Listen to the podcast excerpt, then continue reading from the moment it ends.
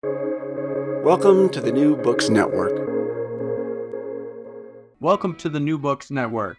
I'm Keith Kruger on the Intellectual History Channel, and today we're fortunate to be joined by Katharina Pistor, the author of a relevant and interesting examination of the role of law in the process of capital asset creation entitled The Code of Capital How the Law Creates Wealth and Inequality, published by Princeton University Press in 2019. Hi, Katharina. Thanks for joining, or thanks for taking the time to talk with us today. Hi, good morning. Um, I'm, a, I'm uh, really grateful uh, for having me today. I'd love to talk about the book. Katharina, uh, thanks again. Uh, you're a professor uh, of comparative law and, and the director of the Center on Global uh, Legal Transformation at Columbia Law School. But before we dive into the thesis, uh, can you tell us a bit about your background and how it led to the idea uh, or the ideas uh, for this book? Yeah, so I'm actually a, a, German lawyer. I got, went to law school in Germany and got my degrees there. I came to the United States in the early 1990s in the midst of um, the ongoing transition of the former socialist world. And I spent quite some time on the ground in Russia and in Eastern European countries and debating mostly with economists about what had to be done to create a, a new type of economy in those countries. And I think my experience with transformations of that kind um, led me to understand better how important institutions are for the functioning of ordinary economies. Um, it was just very clear that you can't just allocate property rights and then markets would take off. But you had to think very hard about a company law, um, about how, what rights shareholders should have, how you would create um, markets in different types of assets. And I think that has given me really a sense to denaturalize uh, markets, if you wish, and to really think about their legal underpinnings. And when the 2008 crisis hit the capitalist system, I basically just refocused from the former socialist world to the new uh, capitalist world and, and its likely transformation. So, so, so you have uh, a, a good handle or a good understanding on corporate governance, and that that's an area, or is it an area that you uh, that you cover? Yes, um, and yes, I, I do teach corporate law, um, and of course, I have a full chapter in my book that talks about companies, in particular about legal persons, so the ability to create an entity in law that has core features of personality that you know owns its own assets and can contract in its own name, can sue and be sued in its own name. These are you know legal creatures which have fascinated me always. And you know in the 1990s we were trying to help uh, the former socialist world to come to grips with these creatures again and um, and then of course you observe how they are being transformed over time in the course of the financialization of capitalism in the West as well, which has happened over the last 20 or 30 years. Comparative methodology, I guess? Yes. Well, I'm a passionate comparativist. I think that um, it's much easier or much clearer to understand how institutions operate in a given system if you compare um, um, other systems as well, which is not easy because, of course, legal systems and economies are rather complex. And so you have to find an inroad, you have to set up case studies quite well to, to get some insights from a comparison. So I've always resisted um, what many comparative lawyers actually have done in the past, just describing what we do here with what another country might be doing. But I've always tried to understand why is it that other countries do things differently. And I think one of the questions that has driven this book was, you know, why is it that in some legal systems um, uh, there was so much more accommodation for holders of assets to give them the additional legal protections that they crave to create wealth, and why other systems have been more resistant to that, um, but also why, in the age of globalization, um, the expansion of once one model um, has been so uh, both aggressive and um, also also successful at the end. Um, and so, what I'm doing when I engage in comparative analysis, I'm basically trying to find, um, you know, to control for some factors, right? So, what happened? Mm. Um, if you, you know, I always tell to my students, you have to have, you know, similar seeds that you're the same seeds that you put into different soil, or you take different seeds and you put them into the same soil.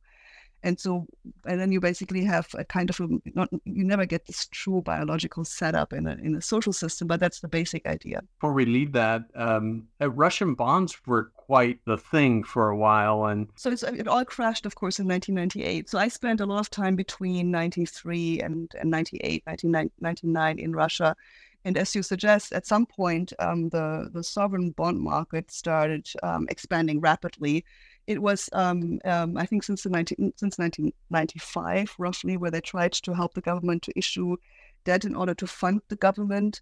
Uh, what is of course interesting, the need to fund the government came from the fact that you know you tried to privatize companies, but the, just privatizing them didn't mean that they now had revenue and profits that the government could tax. So the government was still starved of funds even after it had gone through all the hoops of doing privatization, and so they were running um, hyper, almost hyperinflation, high, very high inflation in the mid 1990s. And then the government started to issue bonds and creating mechanisms also for foreigners to invest into these bonds. And that then uh, led to a huge boom and then ultimately the default in 1998. So I think if you if you look at that story, you can also see again the interdependencies of different policy moves, um, and they are to some extent, I think, um, caused by the fact that many of the economic advisors just didn't understand the basic institutional structures that were needed to uh, make a move from a former socialist economy into something new, whatever you want to call it. Sure. Yeah. No. Thanks for for sharing that. Well, hey, let's um, we should move in into in into your book. And and I wanted to ask you, and I don't you entitled or you the title of your first chapter is Empire of Law, and you you start off by making the point um, about the huge increase in the in the wealth disparity in in Western market economies, and and this is 30 years after the the collapse of socialism.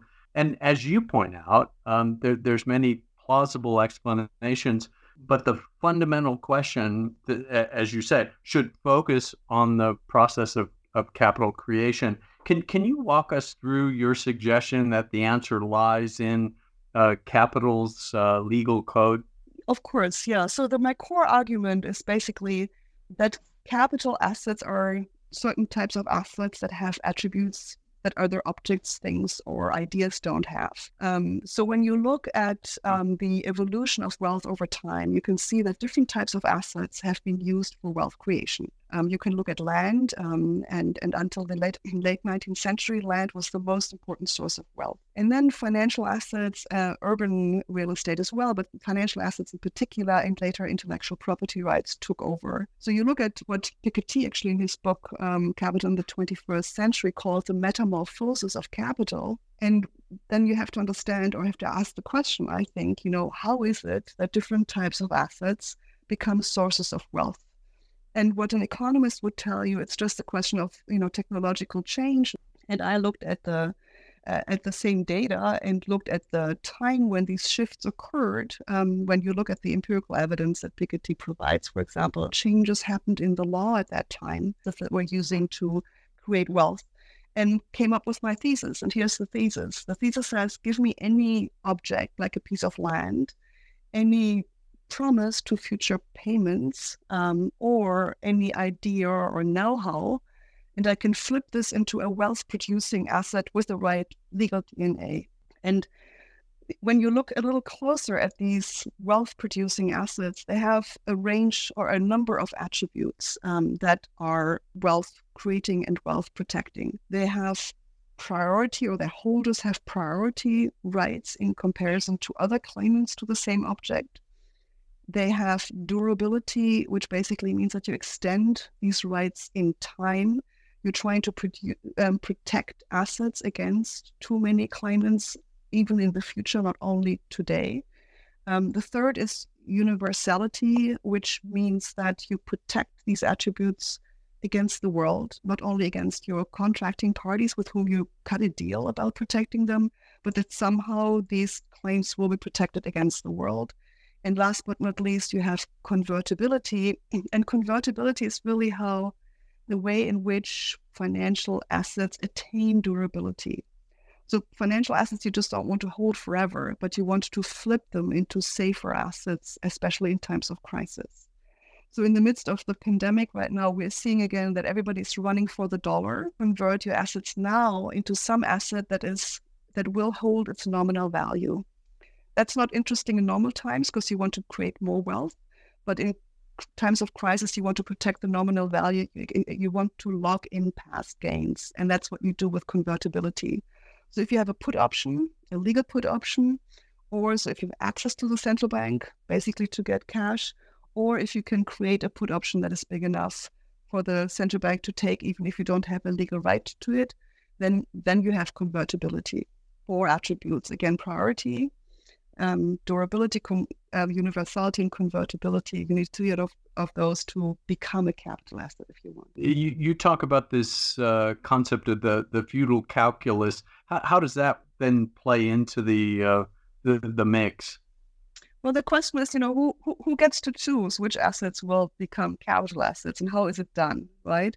And I, I picked up this wonderful quote by the late Bernard Rudden, um, who taught legal history and mm. actually also Soviet law in Oxford for many years. And he wrote in an article back in 1994 that, you know, back then when we created property rights, it was actually during the age of feudalism. And of course, the property rights were created for the feudal class. And then he says, and today the same kinds of kind of rights are used for funds, as he called them, and you move these funds by the click of a mouse or a keyboard. Um, but basically, the same thing is, is is happening. And I basically took that as as great advice to go back and think about where did this property rights come from? What other legal modules, as I call them in the book, were at work in transforming simple claims, simple assets into capital. And I'm, I'm basically identifying in the book uh, five or six important elements or modules of the Code of Capital, um, which are uh, property rights, collateral law, uh, common law trust, corporate law, bankruptcy, and then to smooth it out and, and or mimic some of the other features, you also have contract law. I'm not saying that there are not other legal modules or legal institutions that you could use, but these are the ones that are have been most wise widely used to code code capital. And and uh, and so you've got your legal modules um, as you just laid them out, and but, but you also uh, apply or you apply the assets uh, as asset classes um, to to those modules, and you start out in chapter two, I, I think, uh, with with land, and then and then make your way to to to firms, and then and then debt. I and, and correct me if I'm wrong, but it, it seemed like debt was the one that really covers or or hits all the modules. Yes. Um, so let me just say one word about the coding. Um, uh, so when I talk about code and coding, I'm not um, talking about the big codifications like you know the French Civil Code or the German Civil Code, um, but really sure. the process of coding. Just want to make that clear. And what I, how I'm when I thinking I'm thinking about the coding, I'm really thinking about using these legal modules and grafting them onto different asset um, classes, first on land and then um, on firms and on debt. Um, with land, it, of course, it all starts with these big enclosure movements. Um, in England in the 16th century, 15th, 16th century, um, when most of this happened. In other countries, we have um, similar developments where some parties, the landlords, claimed exclusive rights to the land and, and eventually uh, obtained recognition of their claims by the courts, um, even long before you create a land registry, etc. So it's clearly that that's where property rights come in. But you also can see there already that collateral law is close by because once they have obtained property rights, um, they can um, um obtain a mortgage from a creditor because they can give a collateral in their land to get more money, which they can invest either in the land or into some of their commercial ventures. and once, um, and, that, and and so th- that's exactly what they do.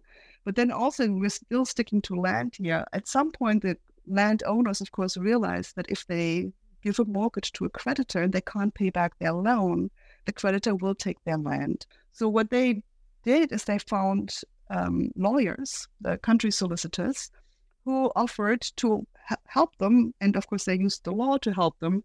They basically created something close to a trust. They entailed the land, as they mm-hmm. called it, and basically called the owner not an owner but a, a life tenant. And the owner was holding the assets on behalf of future generations, with the effect that the creditors could not enforce fully against the land. They could take only 50% of the land and never the family mansion. So you see already three of my modules here at work, like property rights, collateral mm-hmm. law, and trust law. and of course, contract is baked into that as well, even just with land. As you suggest, when we go when we move on to debt, it becomes even more fancy. Um, and you can, you know, there's a long, long history. It used to be the case that people could not transfer their claims against others. Like I give you an IOU, you owe me a certain amount of payment in the future. Um, only since the 12th century do we have evidence that people found ways around the law to make sure that they could actually assign their right to obtain money from others.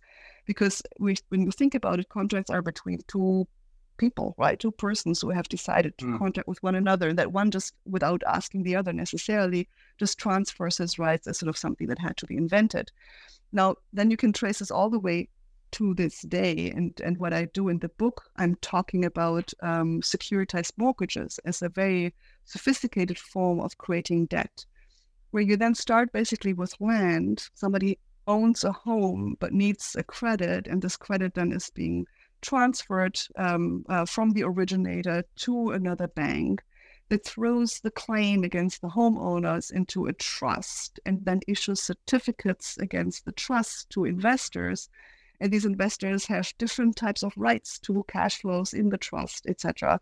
So you can see how all these elements or modules of the Code of Capital play together to create something as complicated and sophisticated as um, securitized assets. Sure.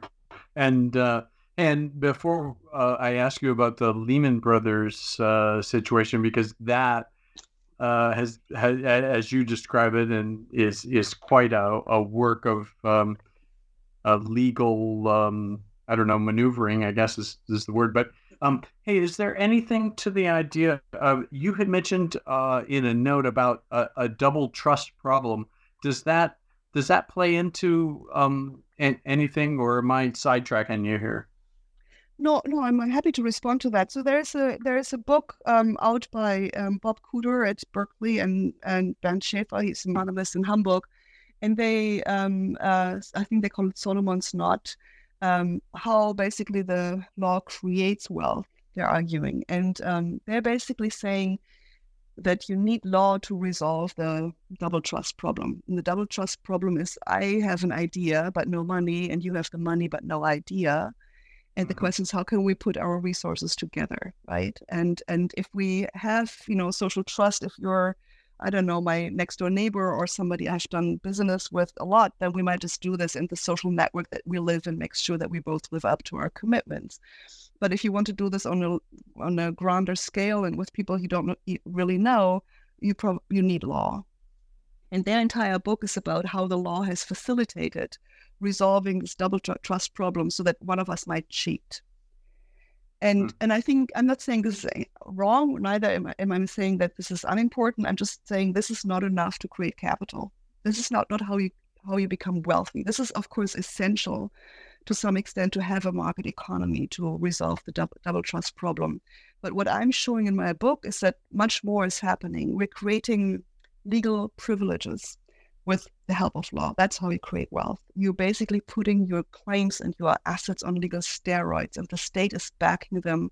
And because you can rely on these uh, state backed legal institutions, you can protect your assets against others.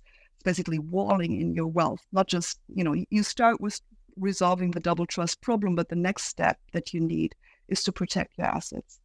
So let me just go back to the example I gave earlier about land when you enclose land, it's my property, then people say, well, property rights, everybody says, were key for the economic development we've seen since since feudalism. But I'm basically saying, you know, this is just not enough. Neither is it enough when Hernando de Soto goes around the world and says, give title to the squatters and then they can become rich. They can um, grow themselves out of poverty, essentially. Because inevitably there will be economic downturns. There will be exogenous shocks, as the economists um, would like to say, to say, and which, which has which have nothing to do with the ability of people to trust one another. But it's just sort of the business cycle. It's sort of something dramatic, like a pandemic. It could be the collapse of the international cotton market, whatever it is. People who don't have protections will lose everything. They lose their shirt, they lose their house, they lose everything if you can protect your assets, you're better off. Now, in extreme situations like a Great Depression, you will also lose a lot. But you can, if you can insulate your claims from others in a better way, then you can protect your wealth. And I'm arguing basically that was key for wealth creation. So resolving the double trust problem is important for creating markets, but it's not the same as creating wealth. Mm, okay. Well, then um, mentioned in in chapter three, or you you set that up about cloning uh, legal persons, and um, uh, when I first saw that, I, it reminded me. I don't know. You're probably familiar with uh, uh Elizabeth Wolgast's uh, "Ethics of an Artificial Person," and mm. and and she had walked through this uh, a, a, bit of this uh, in a diff- from a different perspective. You mentioned and and go over the Lehman Brothers issue, and and I was this goes right to the heart of um, well, uh, uh, there's a bunch of things that uh, many of our listeners will be familiar with from the film The Inside Job and all the stuff that is related to the the global financial crisis, but but Lehman Brothers and and then the collapse and of all the subsidiary firms like Ford Motor Credit and GMAC to the to the financial service firms. But can you unpack a bit of that for us in terms of how you deal with it? Yeah. So, you know, I, I, I think the nice thing about crises is to um, uh, be able to really do what I like to call an, an institutional autopsy. It's like you're a pathologist and you finally have an opportunity to cut up the system and look how it works. And that's basically what I'm doing in that in that uh, chapter. And I'm taking Lehman Brothers because we have all these bankruptcy reports and different jurisdictions, and so we can do that type of work, which is difficult when the system is still in motion. So in in in my uh, chapter, I'm basically saying, okay, Lehman Brothers is of course not a single entity, um, and when you look at some of the financial reportings that they had to do uh, before they died, uh, essentially, you can see that Lehman Brothers consisted of, of course, the holding company, which was a Delaware um, uh, corporate structure, and then over 200 registered subsidiaries in different jurisdictions, plus probably hundreds, not thousands, what we call special purpose vehicles in financial jargon, in which typically are either common law trusts or corporations. Again, um, the interesting thing is you don't see these subsidiaries just spread in different countries around the world where Lehman might be doing business, which is the typical explanation for why financial intermediaries in particular would have a subsidiary elsewhere. Very often domestic law requires banks and other financial intermediaries to set up subsidi- subsidiary. But when you look at the at the data, at the evidence, you can see that there are 60 subsidiaries in the state of Delaware alone subsidiaries in the UK, 30 subsidiaries in the Cayman Islands, and then a couple of them spread around the world, like in, you know, from, from Australia to Japan, Germany, and France. And so then you wonder, why do we have 60 subsidiaries in Delaware and what's going on here? And so when you cut up the system a little bit more, you find that um, uh, Lehman essentially operated as follows. You have a holding structure, and the assets of the holding structure are its subs- uh, its shares in all the subsidiaries, right? You operate. They operated the entire entity as a as an integrated, almost unitary entity, but they use the corporate form as a risk shifting device and as a device to again to to um, uh, uh, create um, the kind of attributes I mentioned earlier. You create priority claims for some claimants over assets. Um, you create durability um, and you and, and you create um, universality. So what they basically did for each financial project, if you wish, they create a separate subsidiary, and the subsidiary goes out and raises debt finance to run uh, the project. The parent company holds the shares in the subsidiary and guarantees now the debt of that subsidiary. They did this in most cases. Sometimes creditors barked and said, "You can't. Um, we we don't." Um, oh no, they wanted to have the guarantee, but they to make sure that the um, subsidiary would not shift profits back to the um, parent company. So that's core as well. The parent company says, I, I guarantee your debt, but then you pay all the profits back to me. And once they receive their profits, they pay the profits back to their own shareholders. So this in this structure, the parent company effectively waives a core feature of the corporate form, which is limited liability, right? So in principle, even a parent company can say, I'm not liable for the debt of my subsidiary. If the subsidiary closes it down, end of story, right? When they give a guarantee through the creditors, they take on that risk themselves. Parent company did this in order to lower the cost of debt finance for the subsidiaries. And the creditors felt assured because if the holding company guarantees the debt, then they can give the debt to the subsidiary. But if the parent company owns the sh- shares in the subsidiary has no other assets really than shares in, in, in the subsidiary, you can see that this is rather circular. It works as long as markets boom, right? You make a lot of money, you get a lot of debt finance, you refinance, all the profits go back to the parent, and the parent pays them all back to the shareholders because they do have limited liability. They get the benefits of dividends or share repurchases, um, and they don't face any of the liabilities. If anything goes wrong seriously, the creditors at the subsidiary level have the option to basically call the parent and ask it to stand in for the debt. And if the parent can't pay because it has no liquid assets, if it doesn't get enough profits from the subsidiary, and if it cannot sell the shares of the subsidiaries, then it goes broke. And if the parent goes broke, the whole system collapses, right? That's basically the story. That, that's the inside job. That's the inside job, yes. How do the rating agencies play into this? The rating agencies are an inter- interesting story um, for corporate bonds, for sovereign bonds, also for the securitized assets that I mentioned earlier. I think for corporate bonds, they've had a fairly good history in, in assessing the debt um, um, over time, and they have long-term histories of major corporations such as General Motors, where um, they that they could rely on it became a bit more complicated when they looked into um, securitized assets and, and their derivatives. But but you of course have a point. The question is always how much of the um, relevant information that investors need now is actually incorporated in the ratings.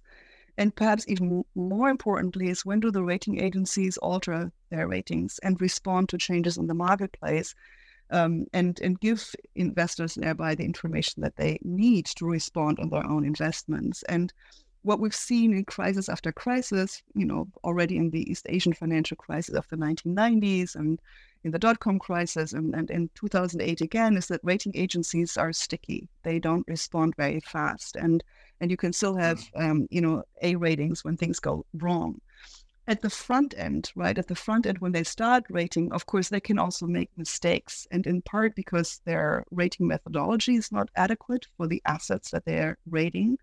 And I think the case has been made a lot for um, securitized assets and derivatives is that they use the same labels like AAA, AA, etc., for assets for which they did not have the history that they had for corporate bonds, and therefore created an illusion that they could be at the same level of safety, which nobody knew because we didn't know these assets, mm. right? So, so even just that, the labels were probably a problem. And then, of course, they have certain rating methodologies and they have rating different rating methodologies for each asset class, and they're quite sophisticated, um, one has to say. And yet, of course, they did not necessarily look through the entire scheme themselves. And of course, the banks that were trying to, you know, underwrite these issues and and the investment banks, etc., they were trying to push them to give them the ratings that they needed. And in the mm-hmm. you know in, in the world of structured finance, where you have more complex financial assets beyond bonds, they were trying to create assets that would meet the rating criteria which they needed to sell these assets to particular investors. And in on one way, you could say, well, what's wrong with that? Um, but on the other hand, of course, you can see the pressure, right, also on the rating agencies to give the big banks the rating that they need to issue these assets.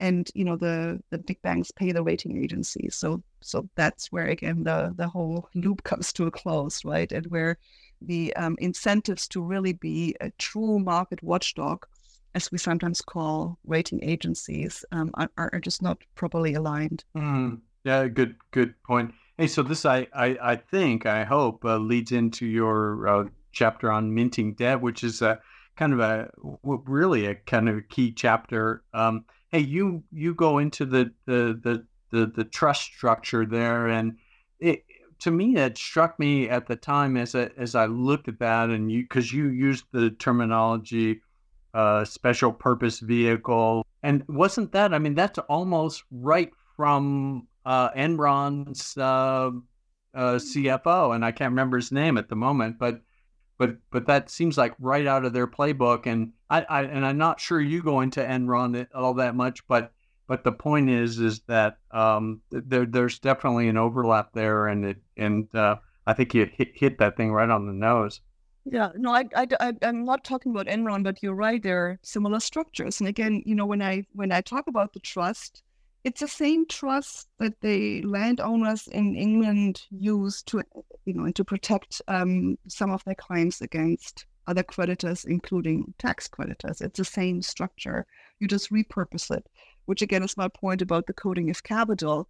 What is really so startling for me is that when you break down these complex derivatives or securitization structures, and I will talk about them in a second, but what you find is property law, collateral law, the trust, and some corporate law, of course, contract law mixed into that. Um, and bankruptcy comes in the back end. but um, so you, you hmm. find these institutions, and I, you know, I started my book really after I had done a lot of work on the 2008 crisis, and and and and try to you know disaggregate these structures. So let me say a few words about um, the story I tell in in the chapter about minting debt. It really starts with homeowners in California who need a loan. And then they find somebody who gives them the loan but takes a mortgage, um, a mortgage um, originator. And it was New Century, one of the more aggressive mortgage originators that already went bankrupt, I think, in, in the spring of 2007. So before the entire crisis really unfolded, but an early warning sign. So they were trying to originate originate a lot of mortgages because the big banks like Citibank that bought this particular set of mortgages was trying to get more of them because they were doing the securitization machine. And the whole idea was to create assets that investors were craving because investors were trying to find assets that were relatively safe, had high ratings um, at the same time, and um, and but would still yield more than your ordinary sovereign treasury bonds or or may, maybe even bonds from big corporations. So, you know, you want, always want to have the cake and eat it too. You should know, of course, if you get more, you probably also have more risk, whatever the rating agencies tell you. In any event, so you have the homeowners, they get a mortgage, they get a loan, somebody sort of amasses all these um, loans and mortgages and then sells it on to a big bank such as Citibank, which again has a subsidiary. Well, this goes back to the Lehman story. You have always these different subsidiaries that do different stuff. So one of the subsidiaries, a mortgage subsidiary, takes all these loans, thousands of them, with certain types of characteristics, right? Uh, you, um, single family, um, the price between, I don't know, I, I, you know, I don't remember all the numbers right now from the book, but not more than three hundred thousand dollars per house, and blah blah blah blah. You pack them all together, you throw them into a trust. Why do you throw them into the trust? Because you want to get them off the balance sheet of the Citi's uh. subsidiary Mostly sure. because you can now tell the investors who are buying an interest in the trust that they don't have to think about the Citi subsidiary or the Citi group, the entire group at all, because they are protected from any risk because this trust is bankruptcy remote. If you can make the case that you really sold these things from the subsidiary in, into the trust, then you have basically created a legal transaction and create a legal veil around these assets that protect the investors in these assets from Citi. Citi goes under, we don't care. We still have the cash flow that goes into the trust, and we can only look at, at, mm. at that. And then they issue the certificates to investors. Before they do this, they actually um, create different types of interest in the cash flows that come into the trust, right? The cash flows are the, the mortgage payments that the homeowners make. But you can then tell the investors, well, you know, we can create rights to this cash flow that are differentiated so that we can find investors who Mm. want to have safety, who will always get the first money that comes in and will always be the last to face any losses if there are any losses. And then you can create the reverse and you can say you're always going to be the last one who gets any cash if cash comes in, and you will always but be the first one to bite the bullet, but you get higher returns for that, right? You get higher yield. So mm-hmm. you it's we call this tranching after the French verb trancher. So you basically cut up these cash flows in different ways. You're basically creating priority rights with the help of contract law when you do this.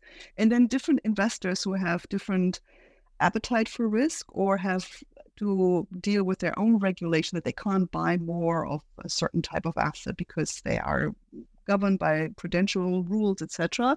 Um, they can just buy the kind of cash flows that they want. Um, and and and and and and and, and then then of course there's yet another chapter in the story what happens quite often or what happened increasingly as the market became bigger and bigger it was also becoming kind of saturated at some point there were always some tranches in these trusts that were more difficult to sell than others and these were typically the lower um, mezzanine tranches so they were n- not risky enough to really yield high uh, high yields, and um, and they were too risky for many other investors.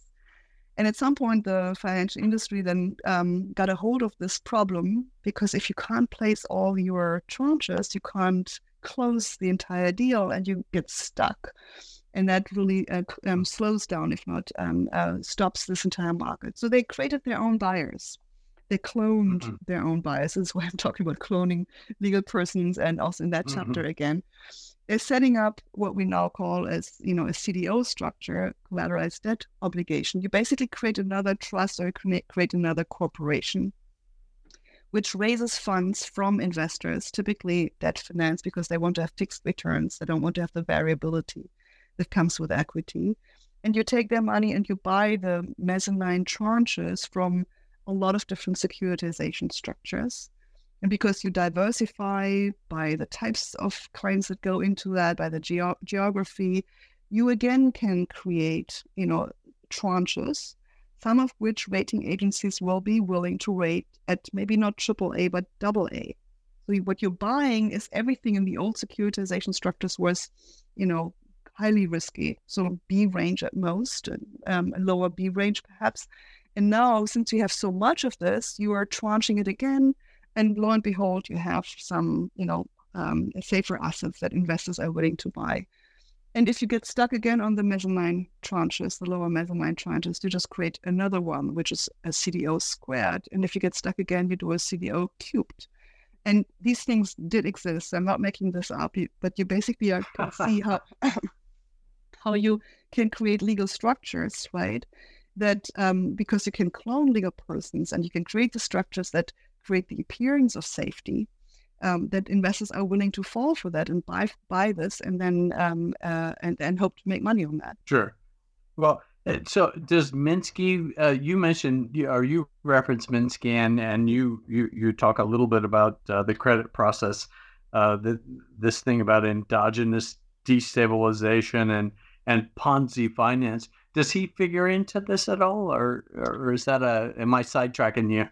No, no, no. It's it's a good point. I mean, Minsky died, I think, in 1994, so he didn't live to to to see our uh, the major boom in securitization. But he knew enough, and I think his basic thesis can be transposed to our day as well. And and uh, uh, no, pe- people like Perry Mehrling at uh, was now at Boston U, and and others have have, have done the transposition maybe in a more sophisticated way than, than I'm able to do. But but his basic insight it pertains to exactly what I just suggested. So so he he says, um, you know, credit based financial systems. He basically says capitalism is a is the financial system, and he thinks mostly about credit and leverage and um, and and what this means for for liquidity. And what he basically argues is that mostly financial systems, even if they start fairly conservatively, and only and investors invest only in projects that will, with a very high probability, produce the expected returns at the time that they're being expected. This is what he calls hedge finance.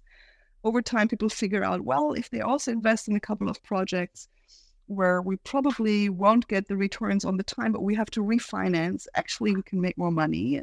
And then through competitive processes, more and more people will do that. And the next stage is to say, well, why don't we all invest in projects that will, with a very high likelihood, have to be refinanced at T1 where we want to get our returns. And once you get into this this spiral and everybody is basically trying to refinance, and at some point the system collapses um, because hmm. um, somebody will not get refinancing and everybody else gets scared that you can't get refinancing. And of course, when you look at the securitization structure and the the, the derivatives that I just described, um, you get something similar. You are expecting that you can still find um, um, investors to buy in a certain into a certain type of asset class. Um, and they're of course also thinking about whether they can, you know, whether these assets will be liquid enough that they can cash them in when they do something else. And um, and and so it's a very high sophisticated, highly sophisticated fashion of refinancing. Um, and the system obviously at some point crashed, as Minsky would have predicted. Chapter five you go on to uh, is entitled uh, Enclosing Nature's Code. And um, hey, you talk a little bit about the value of intangibles and and a bunch of things there with patents and uh, trade-based approaches. And can, can you walk us through a little bit of, of, of, nature's code there? Yeah, so um, when the, the, chapter is really about intellectual property rights, and I could have used um, other interests, but I found it just most compelling to think about um, uh, the fact that we have begun to use intellectual property rights, in particular patent law, to create exclusive rights into something like the genetic code. Um, and it's interesting because, in principle, um, mm. the, even the U.S. Supreme Court and, and most statutes around the world would have excluded um, something of, you know, basic laws of nature, basic, you know, algorithms, things that are out there from patentability. So patentability means, we all know that patent is an artificially created right. I mean, for land, people sometimes find it hard to understand that it's really the hmm. law that flips land into a, a, a, a monetizable capital asset. But for intellectual property rights, the Constitution in the US says, you know, Congress has the power to create intellectual property rights, to create them. They don't exist outside the law, right? So now for what kind of things can you create these rights, right? And who gets to choose, again, is the big question. And um, in principle, again, case law in the US for a very long time said, well, of course, not laws of nature and not the genetic code. But then at some point in the early 80s, a decision came down where they said, well, if humans manipulate the genetic code, then that thing that is manipulated actually can be patented. So this was, of course, you know, when you had the start of the biotech uh, revolution, and people ran to the US patent offices and patented all kinds of stuff. And the story I'm telling is about um, patenting the sequence of the BRCA gene, and the BRCA gene is responsible for a very aggressive form of breast cancer. Um, and the gene itself had been discovered by a multinational consortium of scientists who were sponsored by governments. So basic science is very often sponsored by governments. The private hmm. sector mm. typically comes in when you can make money off it, but not when you do basic science. So the identification of the gene had been done by scientists and a group also of scientists, again funded by the NIH and other government sponsors, was going to find the sequence when a savvy entrepreneur had the idea of getting venture capitalists to fund a competitive project and try to get the sequencing first. Um, and they succeeded. They were first, they patented um, the sequence and some other stuff about the BRCA gene, and they got a patent in the early 1990s. And then basically um, sent cease and desist orders to doctors and labs around the country and said, We now have the patent for the BRCA sequencing. You can no longer apply your own tests to test women whether they have um, uh, the, the, this particular gene, which very often is then um, uh, leads to the hard decision for women to make whether they want to have when to have a um, double mastectomy performed on them, even though they're not sick yet, because if they get it, it might already be too late. Um, so I'm telling in the book the story about Angelina Jolie, who made the decision mm-hmm. to have this mastectomy and wrote about it in an op-ed in the in the New York Times. long story short, finally in 2013, after years and years of legal battle, where doctors and patient groups and all kinds of get together and fight against that patent by Myriad Company in Utah and saying this is this should not be patentable. This is really a, you know p- part of nature, and they win to a large extent. Uh, the Supreme Court strikes down pat- part of the patent uh, not all of it. So where they find a little bit of a manipulation of the RNA, they say that can be patentable. But in principle, the sequence of the BRCA gene cannot be patented. So that was 20 years later. And it tells you two stories. First of all, if you have the opportunity to create priority rights, um, durability, and to have this universally enforceable against the world, you can make a lot of money for a long period of time until somebody finally strikes down and the court comes back or legislature intervenes and says, no, you cannot have that.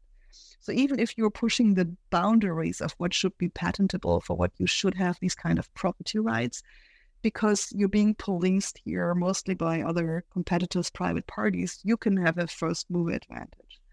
Um, and the second point, of course, is that what what what what this story is about is that we have actually shifted the boundaries of what should be patentable, what kind of things you should get an artificial monopoly right to have the exclusive right to monetize that thing for, uh, for such a period of time, right? That the boundaries of this have shifted.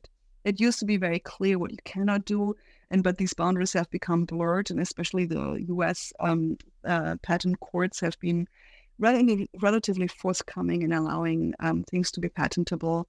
And that has you know, created new sources of income for those who have the patent and have excluded many others who wanted to do other things with the same sequences or other things with the same ideas from that. Um, and you move on to chapter six, in which, uh, well, the title is A Code for the Globe, but it, but a little bit about um, uh, capital in motion, meaning um, there's no borders to this. And this changes the whole situation. Yeah. So, you know, one thing that um, people might puzzle about once I tell my story about how capital is coded in law, when they take a closer look at the institutions like property right, collateral law, trust, corporate law, bankruptcy, contract law, these are all institutions of domestic law right? And if law is so important to create capital, these are all domestic legal institutions, you might conclude from that that we shouldn't have global capitalism. We should only have domestic capitalism because we do not have a global state and we don't have a global legal system that has all these these modules. Sure.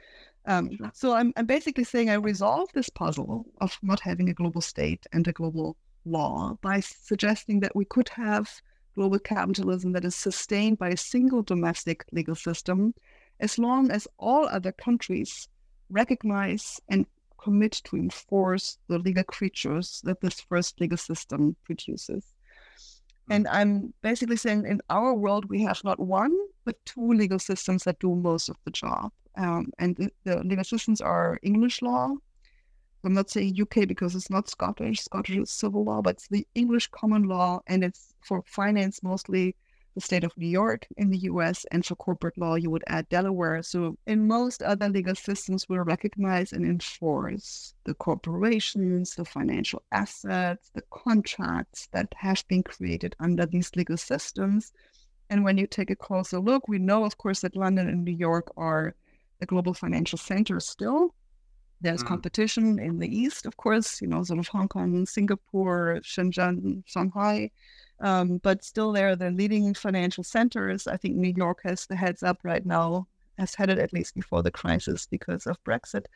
In any event, but you also see in London and in New York um, the top 100 global law firms. Um, they all are sitting there, and actually, the top 100 global law firms are mostly mostly Anglo-Saxon law firms. Um, so if you want to pull this all together, you could say that global capitalism is effectively the um, uh, the glo- globalization of Anglo-Saxon legal practices by a legal infrastructure that allows courts in different countries to recognize and enforce what has been done elsewhere. This is a set of rules that we call conflict of law rules. Sure. Tell a little bit about the story about Eli Lilly because, uh, hey, Lilly's a big outfit and uh, yeah, so this is a story that basically brings together again a story about patents and the story about how we have created no types of rights, including property rights, if you want, at the transnational level. So, in addition to these conflict of law rules I just described, countries have entered into treaties with one another to protect investors that come from the other country. So, if, if I'm country A, you country B, my investors who are doing investment in Europe, they get the right to take the government to arbitration outside country B if there are uh, if they have any disputes over um, the infringements of their investments. So this idea of having private parties, uh, giving private parties a right against the sovereign state to sue them outside the territory of the sovereign state was a powerful idea that was first incorporated in a big way in the uh, North American Free Trade Agreement, NAFTA, that was um, entered into force in 1994. Um, and that's sort of also the legal foundation for the Eli Lilly case um, that I talk about in the book. Um, so the pharmaceutical company from the US obtains patents in Canada for its antidepressant drugs. Um, in order to get a patent, again, you need a proactive state affirmation of, uh, of, of, that what you have is actually recognized as a patent and therefore you can exclude others from its use. Now, at some point, another generic drug maker in Canada released a similar drug, and Lilly sued them. In this suit, a Canadian court struck down the patent that Lilly had received, and not the first patent, but the second patent, because what Eli Lilly has had done and what many pharmaceuticals are doing, they're trying to in, increase their protection or um, um, make it more durable by just changing the substances of their pharmaceuticals a little bit to get a new patent when the other expires. So they had sort of changed the substance a little bit, and the court now said, actually, that was not a new innovation. You shouldn't have gotten the second patent, and therefore the generic drug maker has a right to make another drug because you no longer have an exclusive right. So Eli then went, you know, and, and appealed that in the Canadian court system, but eventually lost. And that's typically the end of the story. You lose your case, end of story. What they did then hmm. is they t- took their case to a NAFTA arbitration tribunal um, and basically said, you know, this is infringing our investments in Canada you know, we made an investment. We have a subsidiary there. We, you know, we're having all, uh, we're selling our drugs there, and now, and we had actually patents there. And now the Canadian government, through its courts, is infringing our investments. And then you have an arbitration tribunal that actually, you know, takes this case and sits on this case and, and deals with it for two years. Of course, there are fees being paid to the arbiters along the way. That's just a side story.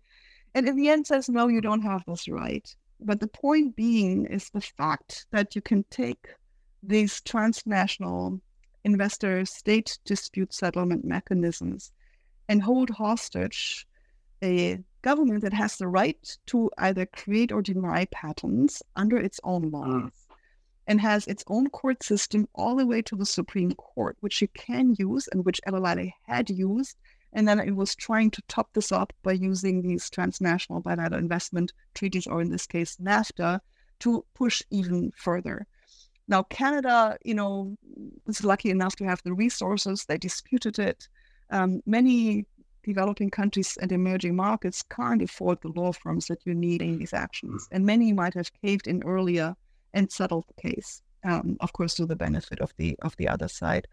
So the story here is just to tell you that we have, uh, again, in the interest of capital, of global capital, legal structures were created in the form of investor state dispute settlement mechanisms that can be used to, you know, basically um, uh, threaten sovereign states uh, with multi-million dollar litigation if they do anything um, that might infringe the interest of the investor. Wow. That, hey, thanks for that. And I did, didn't mean to sidetrack you with uh, uh, Lilly's an interesting story, I think. And, and uh, I hope uh, people that will, will get into that. Um, hey, your next chapter is uh, the Masters of the Code. Yeah. So, so uh, of course, the question at some point is when you tell all these stories is, is the, the question who's done it, right? And closer look at, at lawyers and especially at the practic- practicing attorneys, the private attorneys out there And I, you know, I, I just want to make clear, I, I, I, teach them, right, at Columbia Law School. It's a major school that is a feeder school for sure. many big firms in the city. So I'm, I'm part of this machine. But I, but I also think that uh, we as lawyers and, and my students as they go out there and practice, and our alums, um, etc., and lawyers from around the world, have to take more agency and more responsibility for what they're doing. Um, and, and and and so I'm just describing the contribution that they're making. I'm, I'm just the, the lawyers. Um, uh, they're central to my story because the lawyers are doing the coding of capital.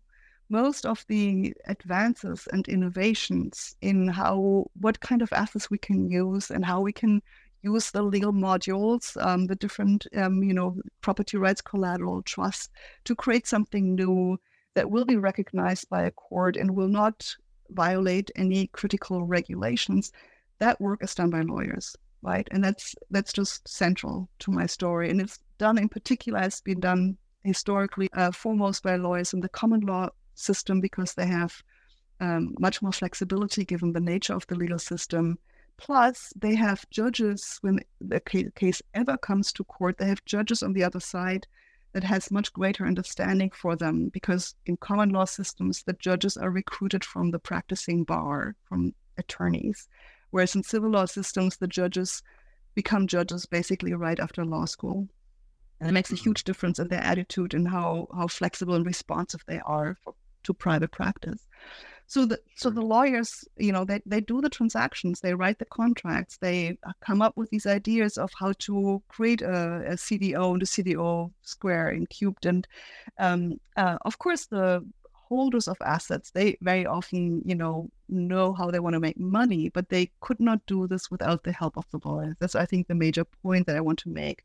It's critical to have lawyers in the room, and they're not some people have said, well, they're rent seekers. and If we have too many lawyers, that's harmful for the economy. Well, I'm saying the lawyers are essential. Without them, you couldn't do what you're doing. And the flip side of that is to say, okay, lawyers, you're not just in the packaging industry. You're not just packaging an, in, an interest that your best paying clients bring to you, but you're also creating a system that has certain ramifications for the rest of us. And at the very least, I want you to be aware of that. And maybe um, to push it a step further, if you have choices and if you want to talk to your client about what it means, perhaps to the system, if you shift the risks to others who might not be able to hold it and what ramifications this might have down the line, maybe we could make some progress.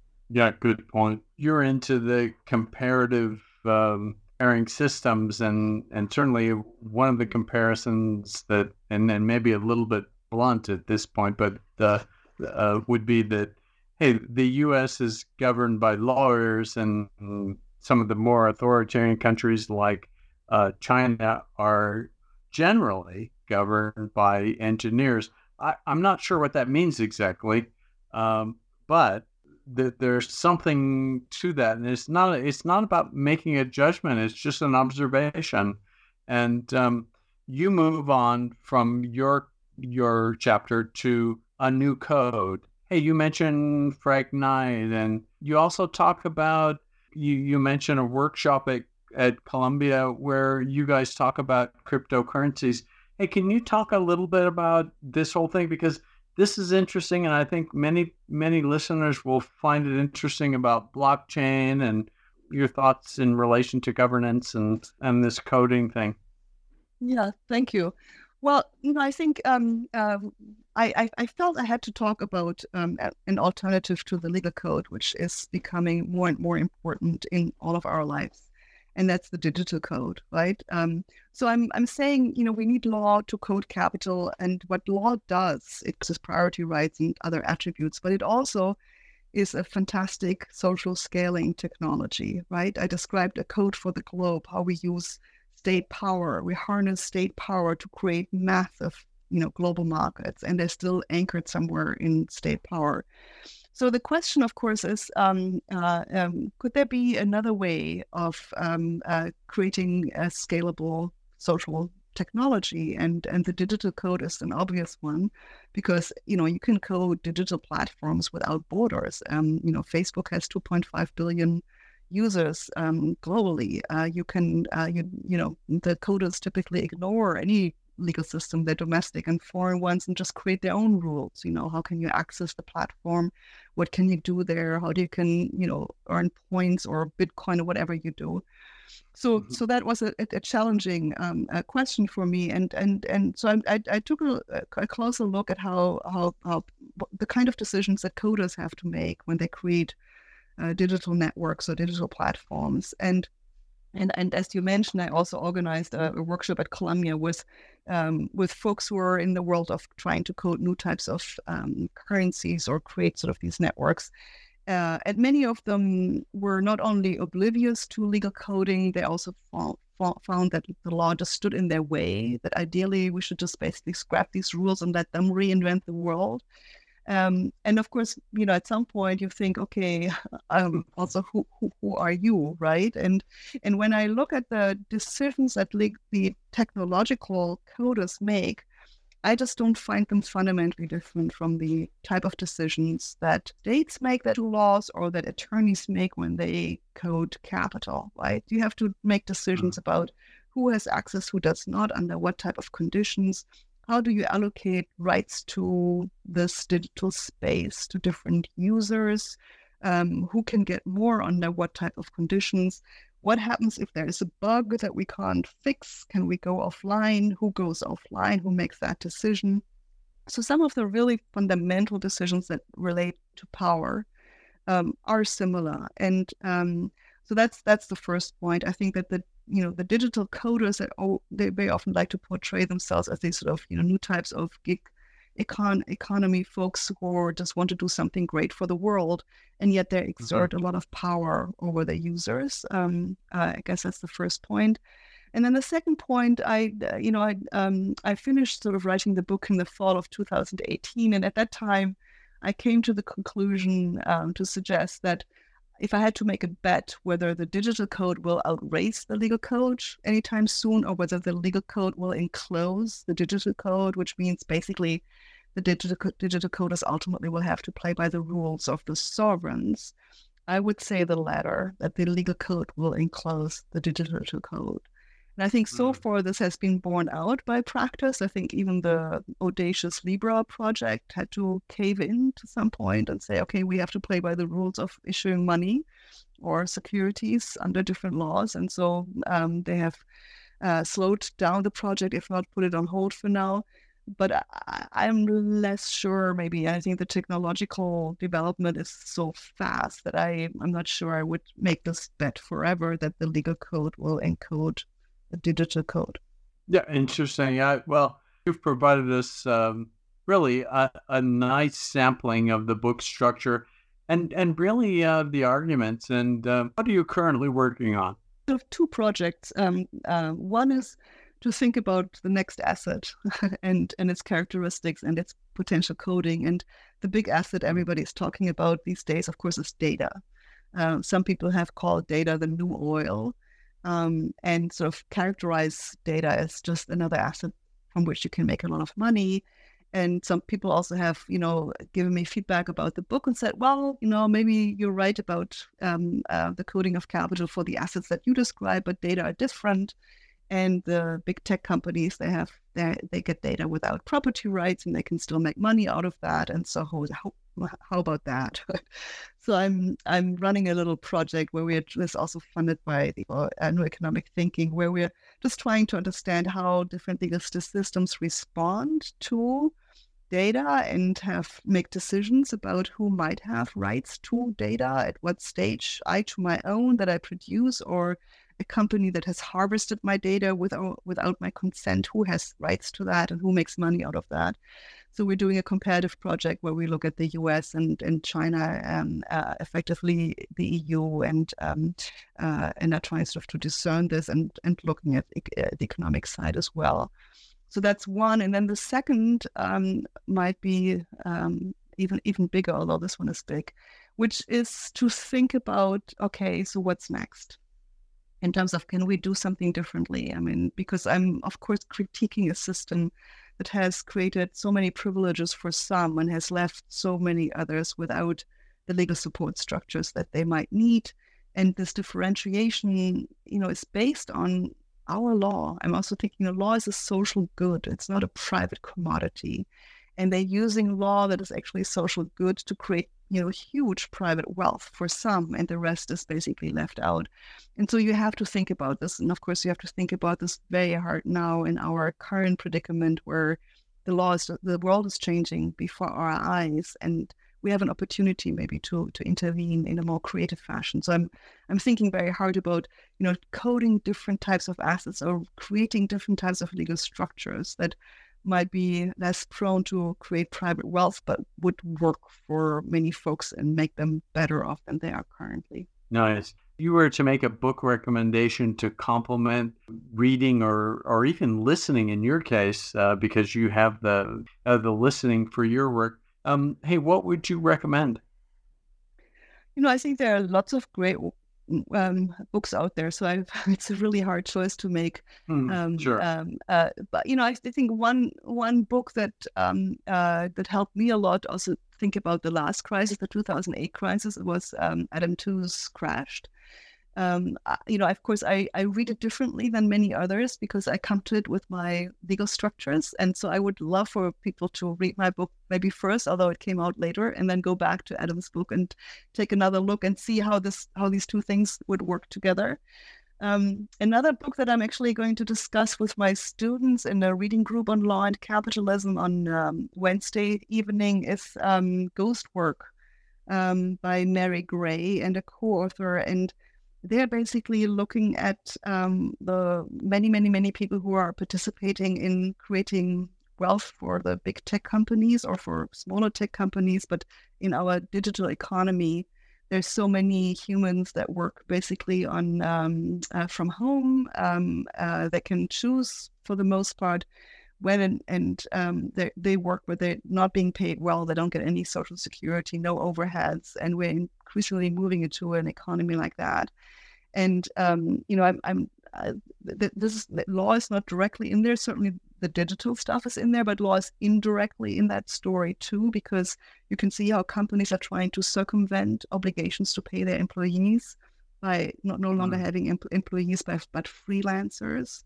So the entire freelance economy is basically throwing us back into a time where everything you do is just a contract, and yet some, again, legal persons and using all the devices to create capital and protect their wealth. And and and I think ever greater part of um, people is being uh, pushed out.